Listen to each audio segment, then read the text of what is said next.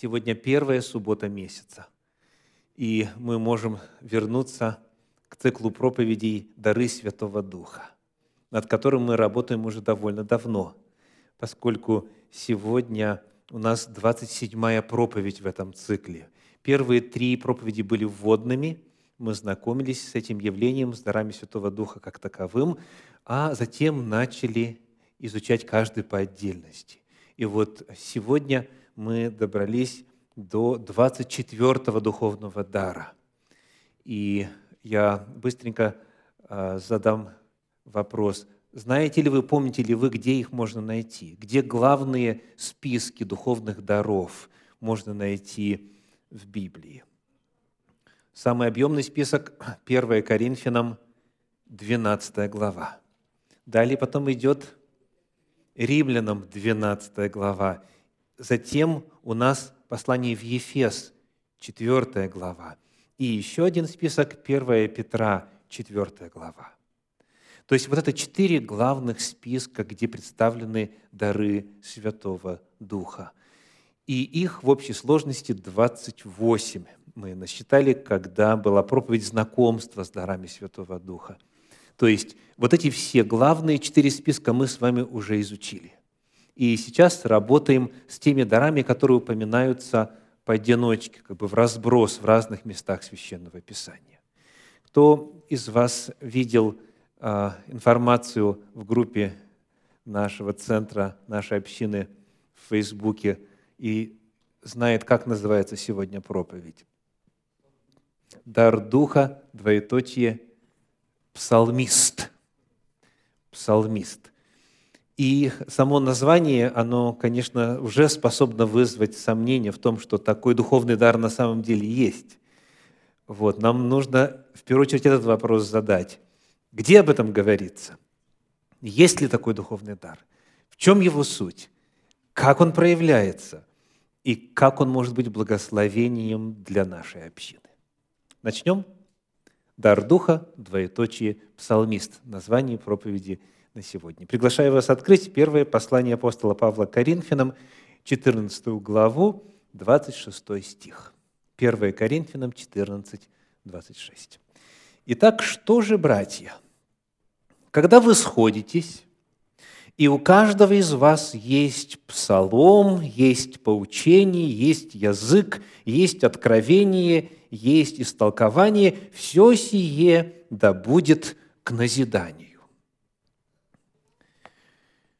Вот тут у нас интересный список. Но прежде, что означает фраза «у каждого из вас есть»? Означает ли, что у всех приходящих на богослужение братьев или сестер, что у каждого из приходящих на самом деле есть язык, есть откровение, есть истолкование, есть поучение и есть псалом? Ведь мы перед этим в конце 12 главы читали чуть другое. Помните, 1 Коринфянам 12 глава, стихи 29 и 30. 1 Коринфянам 12 глава, стихи 29 и 30. Ряд риторических вопросов. Все ли апостолы, все ли пророки, все ли учителя, все ли чудотворцы, все ли имеют дары исцеления, все ли говорят языками, все ли истолкователи? То есть, вот все это перечисленное, это не у всех есть. Кому-то такой дар, одному дал вот это, другому дал другое, и все же сие производит один и тот же Дух, разделяя каждому особо, как ему, Святому Духу, угодно. 11 стих говорит этой 12 главы. То есть мы уже знаем, что не все пророки, не у всех есть язык, не у всех есть откровение, не у всех есть вот то, что мы только что прочитали в 26 стихе 14 главы. Так что же тогда это означает? И у каждого из вас есть псалом, есть поучение, есть язык, есть откровение, есть истолкование. Что имеется в виду? Имеется в виду, что у каждого из вас есть что-то. То есть, приходя на богослужение, каждый является носителем хотя бы одного духовного дара. То есть, у каждого из вас есть что-то из этих 28 духовных даров. И мы этому посвящали в свое время и место, и этот вопрос, надеюсь, все для себя уже уяснили. Нет ни одного из тех, кто рожден свыше, кто присоединился к Церкви Божьей, кто крестился, заключил завет с Господом и остался без духовного дара. Потому что тогда Бог был бы неверен. А Он обещал: креститесь и получит дар Святого Духа. То есть у каждого есть хотя бы один. Прояснив это, давайте посмотрим, что же это за список такой. Вот скажите, 26 стих, начинаясь словами «Итак, что же, братья?», что по сути представляет собой? То есть вот эта вот фраза «Итак, что же, братья?». Если можно, покажите снова. Это ж как выглядит? «Итак, что же, братья?» Эта вводная фраза что собой представляет? Вывод. Итак, что же, братья? То есть это вывод в отношении того, о чем шла речь перед этим. Если мы посмотрим с вами на современный перевод Российского Библейского Общества, там написано так: «Что же из этого следует, братья?» То есть то, что мы читаем с вами в 26 стихе, это определенное подведение промежуточных итогов. Глава дальше продолжается, и там будут новые мысли, и потом снова будет «Итак». Итак, что же, братья? То есть 26 стих – это какое-то промежуточное подведение итогов о том, о чем шла речь перед этим. О чем же шла речь перед этим? О чем 14 глава 1 послания к Коринфянам? Давайте вспомним 1 стих, Откровение 14:1. «Достигайте любви, ревнуйте о дарах духовных, особенно же о том, чтобы пророчествовать». О чем речь? О дарах духовных. Дальше здесь чуть позже, в 12 стихе написано: «Так и вы, ревнуя о дарах духовных, старайтесь обогатиться ими к назиданию церкви». 14 глава 1 послания к Коринфянам, как перед этим и 13, как перед этим и 12 глава, это разговор о духовных дарах. То есть 26 стих говорит: «Итак, что же, братья?» Это определенный вывод на тему именно о духовных дарах. То есть то, что мы читаем с вами в 26 стихе, это определенная информация о духовных дарах. Ну, давайте на них посмотрим теперь внимательно. Начнем с конца. Скажите, истолкование – это духовный дар или нет? Есть такой духовный дар? Да, обязательно. Вот, например, в 12 главе, в 10 стихе написано, 1 Коринфянам 12:10: «Иному чудотворение, иному пророчество, иному развлечение духов, иному разные языки, иному истолкование языков». Тот же самый термин. Итак, истолкование – это один из духовных даров. Так, возвращаемся. 1 Коринфянам 14:26. Какое еще слово там встречается? Если с конца идти: истолкование, потом откровение. Откровение – это какой духовный дар? Дар пророчества. Я с вами согласен. Почему? Вот 14 глава, стихи 29 и 30. 1 Коринфянам 14 глава, стихи 29 и 30. Написано: «И пророки пусть говорят двое или трое, а прочие пусть рассуждают. Если же другому из сидящих будет откровение, то первый молчи, ибо все один за другим можете пророчествовать, чтобы всем поучаться и всем получать утешение». Итак, откровение у кого? У пророков. То есть дар пророчества – это сверхъестественная способность, получаемая свыше, обретать от Бога непосредственные речи, образы, послания. То есть это именно откровение непосредственное, личное этому человеку для того, чтобы он стал Божьим глашатаем и провозгласил Божью волю вот той группе или тому обществу, той аудитории, куда Господь его посылает. Итак, смотрите, у нас есть термин «истолкование» – это духовный дар, «откровение» – это духовный дар, это дар пророчества. Что перед этим идет? Смотрим снова 1 Коринфянам 14:26. 14:26. Истолкование, откровение, потом язык. Это духовный дар? Да, мы только что читали в 10 стихе 12 главы. Перед этим идет поучение. Является ли поучение духовным даром? Да, вне всякого сомнения. 1 Коринфянам 14:6 говорит, здесь рядышком 14:6. «Теперь, если я приду к вам, братья, и стану говорить на незнакомых языках, то какую принесу вам пользу, когда не изъяснюсь вам или откровением пророчества, или познанием, или пророчеством, или учением». То есть научение – это дар учителя. Есть такой духовный дар. Вот. То есть снова 26 стих, 1 Коринфянам 14, 26, с конца: истолкование, откровение, язык, поучение – это все перечень духовных даров. И тут вдруг какое последнее слово? Псалома. Братья и сестры, исходя из общего контекста 14 главы, исходя из непосредственного контекста этого предложения, 26 стиха 14 главы, псалом – это у нас что? Это духовный дар. Вся глава о духовных дарах, включая и этот псалом. Итак, у кого из вас есть такой духовный дар? У кого из вас есть псалом? Так, спасибо. Кто из вас, еще раз, вы... Когда сходитесь. Итак, что же, братья, когда вы сходитесь, у каждого из вас есть, то есть что-то есть, кто принес псалом? Какова природа этого духовного дара? Что вообще имеется в виду? Что это означает? Как проявляется этот духовный дар? Что мы можем обнаружить, обращаясь к подлиннику? Интересно, что в оригинале, в греческом, оно звучит практически так же, как и по-русски, потому что русское слово заимствовано. В подлиннике псалом – это псалмос.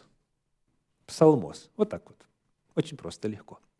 Это слово используется в оригинале Священного Писания в апостольских писаниях 7 раз. И поэтому, проследив использование этого псалма, мы открываем с легкостью, о чем идет речь. Это слово используется для описания вот чего. Давайте один пример приведем хотя бы. Книга Евангелия от Луки, 24 глава, 44 стих. Луки 24, 44. «И сказал им: вот то, о чем я вам говорил, еще быв с вами, что надлежит исполниться всему написанному о мне в законе Моисеевом и в пророках и псалмах». Вот здесь используется это слово. Что оно здесь обозначает? Псалмы — это обозначение раздела священных писаний. Христос говорит: вот то, о чем я вам говорил, что должно исполниться, что написано о мне, начиная с Торы, с Пятикнижья, закона Моисеев, пророки и псалмы. Этот термин описывает раздел Священного Писания, книгу Священного Писания, книгу Псалтирь. Псалтырь. То есть вот об этом феномене идет речь. Вот что такое духовный дар – псалом. Вот что такое духовный дар – псалмист. Он очень ярко проявился в книге Священного Писания, в книге Псалтирь. Давайте посмотрим, что это такое на материале самой книги. Вот, например, 8 глава книги Псалтирь, 1 стих, Псалом 8:1. «Начальнику хора на гевском орудии псалом Давида». Что вы здесь видите и слышите? Что это за явление? Что тут есть? Начальнику хора, то есть это явление, связанное с вокалом, так? Вокалисты, хористы, певцы. Что еще тут есть? Есть музыкальное орудие, то есть это инструменталисты. В книге Псалтирь перечисляются разные музыкальные инструменты, разного типа музыкальные инструменты. Здесь вот этот нужно вот на таком орудии исполнять. И дальше написано «псалом Давида». Что имеется в виду? Текст, слова. Это означает, что Давид этот текст написал.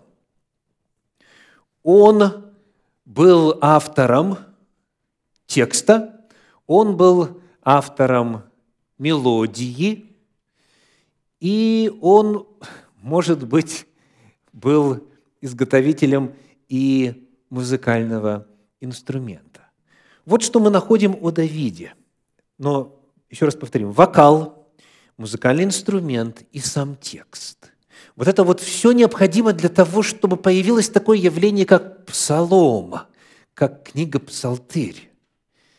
В Священном Писании о Давиде в этом контексте написано очень много. Вот давайте посмотрим с вами на первую книгу Паралипоменон, 16 главу, стихи с 4 по 8. 1 Паралипоменон, 16 глава, стихи с 4 по 8. «И поставил на службу пред ковчегом Господним некоторых из левитов, чтобы они славословили, благодарили и превозносили Господа Бога Израилева. Асафа главным». Дальше идет список имен с псалтирями и цитрами, это название музыкальных инструментов, чтобы постоянно и Асафа для игры на кимвалах, еще один музыкальный инструмент. Дальше 6 стих. Аванею и Азиила, священников, чтобы постоянно трубили пред ковчегом Завета Божия. 7. В тот день Давид в первый раз дал псалома для славословия Господу через Асафа и братьев его. И вот начинается текст. «Славьте Господа, провозглашайте имя Его, возвещайте в народах дела Его». И этот псалом, он потом появляется снова в качестве дополнительной отдельной главы в книге Псалтирь. Вот эта вот фраза «В этот день Давид в первый раз дал псалом». Что она описывает? Он предложил текст, он расставил музыкантов, он определил музыку, он организовал вот это служение славословия и пред жертвенником, и в Скинии. В тот период времени они в разных местах находились. И он вот организовал это музыкальное служение, или, если точнее, то реорганизовал, потому что музыкальное служение начинается еще с самого начала повествования Священного Писания. Еще один отрывочек интересный о Давиде. Это уже вторая книга Паралипоменон, 7 глава, 6 стих. 2 Паралипоменон, 7 глава, 6 стих. «Священники стояли в служении своем, и левиты с музыкальными орудиями Господа, которые сделал царь Давид для прославления Господа, ибо вечна милость его, так как Давид славословил через них. Священники же трубили перед ними, и весь Израиль стоял». Мы здесь находим прямое указание, и ссылки на это есть в Библии несколько раз, что Давид изготавливал музыкальные инструменты. Он сделал, написано, музыкальными орудиями Господа, которые сделал царь Давид для прославления.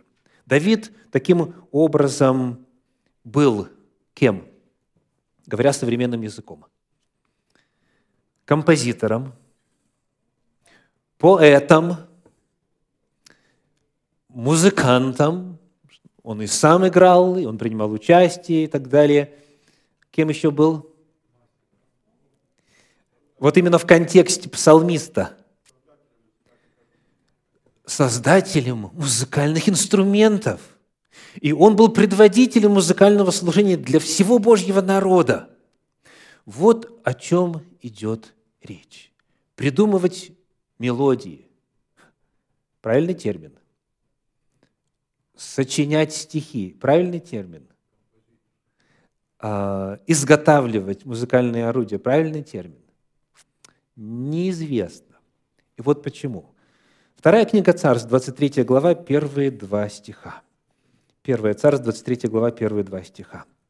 «Вот последние слова Давида, изречение Давида, сына Иессеева, изречение мужа, поставленного высоко, помазанника Бога Иаковлева и сладкого певца Израилева». И вот слова его. «Дух Господень говорит во мне, и слово его на языке у меня». Давид не сочинял стихотворения или поэмы, или песни. Давид не придумывал музыку. Давид не изобретал музыкальных инструментов. Что он делал? Передавал. Спасибо. Очень точное слово. Он передавал то, что Бог посылал в его сознание, в его сердце. Когда он называется сладким певцом Израилевым, он говорит: «Дух Господень говорит во мне, и слово его на языке у меня». Он был инструментом, он сам был инструментом в Божьих руках. И когда он слышал божественные мелодии, как и многие композиторы после него, он записывал их. Когда он слышал Божьи слова, он их записывал, получались псалмы и стихотворения. Когда он получал откровения о музыкальных инструментах, он их изготавливал, он их воспроизводил, получая вдохновение свыше. Да, есть сочинители музыки, которые именно сочиняют. Есть стихотворцы, которых нелестно называют рифмоплетами. Есть те, кто может изготовить музыкальный инструмент по чертежу и так далее. И всем этим людям, безусловно, есть место в нашем обществе, и мы каждому рады. Но псалмист – это нечто иное. Внешне оно проявляется точно так же. Мелодии появляются, слова появляются, музыкальные инструменты изготавливаются, но природа у этого явления сверхъестественная. Дар Святого Духа, псалмист, – это сверхъестественная способность, обретаемая от Господа, слышать Божью музыку и передавать ее, слышать Божьи слова и записывать их, получать откровения о музыкальных инструментах и изготавливать их. Подобно тому, возлюбленные, как и с многими другими дарами Святого Духа, есть такой дар, который называется так – слово знания. Так? У кого из вас есть знания? Судя по времени, вам надлежало быть учителями. Еще один дар Святого Духа. «Все мы имеем знание», – говорит апостол Павел, послание к Коринфянам. Но дар знания, дар учителя – это нечто особенное. Это сверхъестественная способность, которую дает Господь. Мы все призваны знать, изучать, мы все призваны учить, помогать, то есть делиться тем, что мы знаем о Господе. Мы все призваны петь и так далее, играть на музыкальных инструментах и прочее, учиться, совершенствоваться, как написано в Священном Писании. Они день и ночь занимались искусством своим, когда описываются левиты, посвященные на дело славословия Господу. Но когда это дар от Бога, то это нечто обретаемое непосредственно, без консерваторского образования, без образование в качестве литературоведа или филолога, без особого времени на изучение того, как изготавливать музыкальные инструменты. Это то, что подается свыше в качестве дара. Как и со многими другими духовными дарами, источник духовного дара – сам Господь, его вдохновение, его откровение, его образы, для которых человек становится инструментом, передатчиком того, что Господь ему открывает. И это именно действие Святого Духа. Посмотрите снова на экран, как начинается текст. «Дух Господень говорит во мне». Это действие Святого Духа. И этот дар Святого Духа был с народом Божьим задолго до Пятидесятницы, как и многие другие дары. Вот как сам Давид пишет о себе в 39-м псалме, в первых 4 стихах, псалом 39, первые 4 стиха. Начальнику хора, псалом Давида.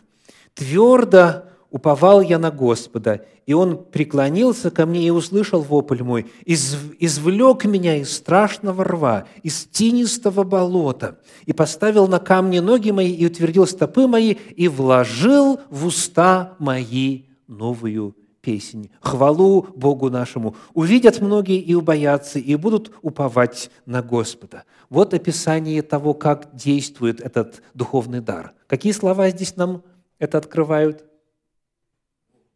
«Вложил, и вложил в уста мои новую песнь». Это именно стихотворцы, это именно композиторы, это именно те, кто получает от Господа вдохновение. За время своего служения в церкви я встречал немало таких людей, которые после обращения, после того, как уверовали в Господа, обнаруживают у себя ранее неведомые способности. Это может касаться голоса, способности петь, это может касаться получения вот этих удивительных, необыкновенных стихотворений, мелодий и так далее. Для кого-то это могло быть с детства свойственно, но когда человек посвящает это Господу, Господь увеличивает, расширяет и вот вдохновляет этот изначально полученный от Господа талант. Но в любом случае речь идет о том, что это нечто, что посылает Господь. Это нечто, что человек обретает от Господа. Так сегодня моя проповедь называется «Дар Духа, псалмист». В послании в Ефес, в 5 главе, в стихах 18 и 19, мы снова находим это же слово в подлиннике, греческое «псалмос». Послание в Ефес, 5 глава, стихи 18 и 19. И здесь же в этом отрывке есть и глагол, соответствующий «псалло», то есть тот же корень, то же слово в форме глагола. И вот что написано. «И не упивайтесь вином, от которого бывает распутство, но исполняйтесь духом, назидая самих себя псалмами и словословиями и песнопениями духовными, пая и воспевая в сердцах ваших Господу». Здесь открывается очень важная истина о том, что Дух Святой причастен не только на этапе, когда он посылает мелодию или стихотворение, или какое-то иное откровение псалмисту, но Дух Святой присутствует и задействован и тогда, когда община исполняет эти произведения. Что мы читаем? В 18 стихе говорится: «Не упивайтесь вином, от которого бывает распутство, но исполняйтесь духом». Это призыв – исполняться духом. И дальше рассказывается, как в 19 стихе. Как? «Назидая самих себя псалмами и словословиями и песнопениями духовными, пая и воспевая в сердцах ваших Господу».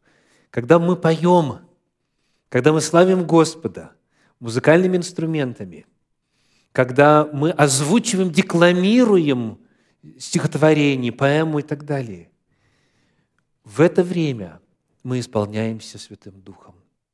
«Исполняйтесь Духом, пая и воспевая». И в синодальном переводе написано, как это делать. Сказано: «в сердцах ваших Господу». «Пая и воспевая в сердцах ваших Господу». Тем, кто из Советского Союза, это звучит как елей на душу. То есть в определенных религиозных традициях петь в сердце очень принято. Там же и радоваться, там же и словословить, там же и благодарить. То есть в сердце есть, а на лице не видно, на устах не слышно. Ты что такой грустный? Я на самом деле радостный. Почему не видно? А я в сердце радуюсь. Да? Это очень и очень распространено. И вот этот стих, он вроде бы как раз-таки играет, подыгрывает тем, кто вот так привык. На самом деле, возлюбленные, в подлиннике другая формулировка. Вот что, например, сказано в переводе Российского Библейского Общества. «От всего сердца». Не в сердце, а от всего сердца. В восстановительном переводе написано «воспевая и вознося псалмы свои сердцем Господу». Вот это наиболее точно выражает. То есть именно сердцем. Оттуда, то есть это означает прочувствовав, это означает в первую очередь осмысленно, это означает вот из глубины своего естества возносишь Господу, а дальше это попадает в аппарат, в резонансы, в соответствующие инструменты, на уста, в язык, на голосовые связки. Оно потом отражается в лице, в мимике, оно отражается во всем теле. Как только музыка начинает ритмично звучать, вы даже и не замечаете, как уже ножка реагирует. Так, раз, два, три, четыре, пошла отмерять ритм. Вот об этом идет речь. То есть из глубины, чтобы это не просто, речь идет не о том, чтобы в сердце петь, так, чтобы было незаметно. А наоборот, когда мы поем, радуемся, славословим, когда это видно, чтобы это не было поверхностно. Потому что можно и по-другому. Знаете, как есть современная христианская шутка, вот она сродни названию, точнее, повторяет название одного магазина, здесь сеть магазинов, 7-Eleven. Да? 7-Eleven, то есть 7-11 дословно, да? Сеть таких забегаловок. Так вот, суть шутки в чем? 7 слов в песне поем 11 раз. То есть смысл очень неглубок, опыт очень неглубок. Вроде радостно, вроде хорошо, а на самом деле глубины и обстоятельности нет. Вот об этом говорит здесь Господь через апостола. То есть, чтобы вот это вот все вразумляйте, назидайте, псалмами, словословиями, песнопениями духовными, поя и воспевая, вот оттуда, из сердцевины, из глубины. И чтобы это было разумно, чтобы это было основательно, чтобы это выражало на самом деле то, что мы знаем о Господе. Потому что следующий стих, 20, говорит: «Благодаря всегда за все Бога и Отца во имя Господа нашего Иисуса Христа». То есть, когда мы осознаем, каков Господь, когда мы осознаем, что Он сделал для нас когда-то в прошлом, и когда мы помним, что Он сделал для нас сегодня, на этой неделе, то вот этот опыт, он выражается, он проявляется, он отражается в служении словословия. Итак, поя и воспевая, мы исполняемся Святым Духом. Помните об этом, пожалуйста, всегда. И мера экспрессивности – она открывает и меру действия, и возможности Духу Святому действовать. Пусть это будет от всего сердца. Пусть это будет прочувствовано, пусть это будет осмысленно, пусть это отражает все естество человека. Знаете ли вы таких людей, у кого есть дар Духа псалмист, псалом? Слава Богу, в нашей общине есть те, кому Бог дал этот дар. И слава Богу, что мы можем вместе с ними, мы все можем в этом благословенном служении участвовать. Используйте ваши духовные дары, служите Господу, и да благословит вас Господь. Аминь.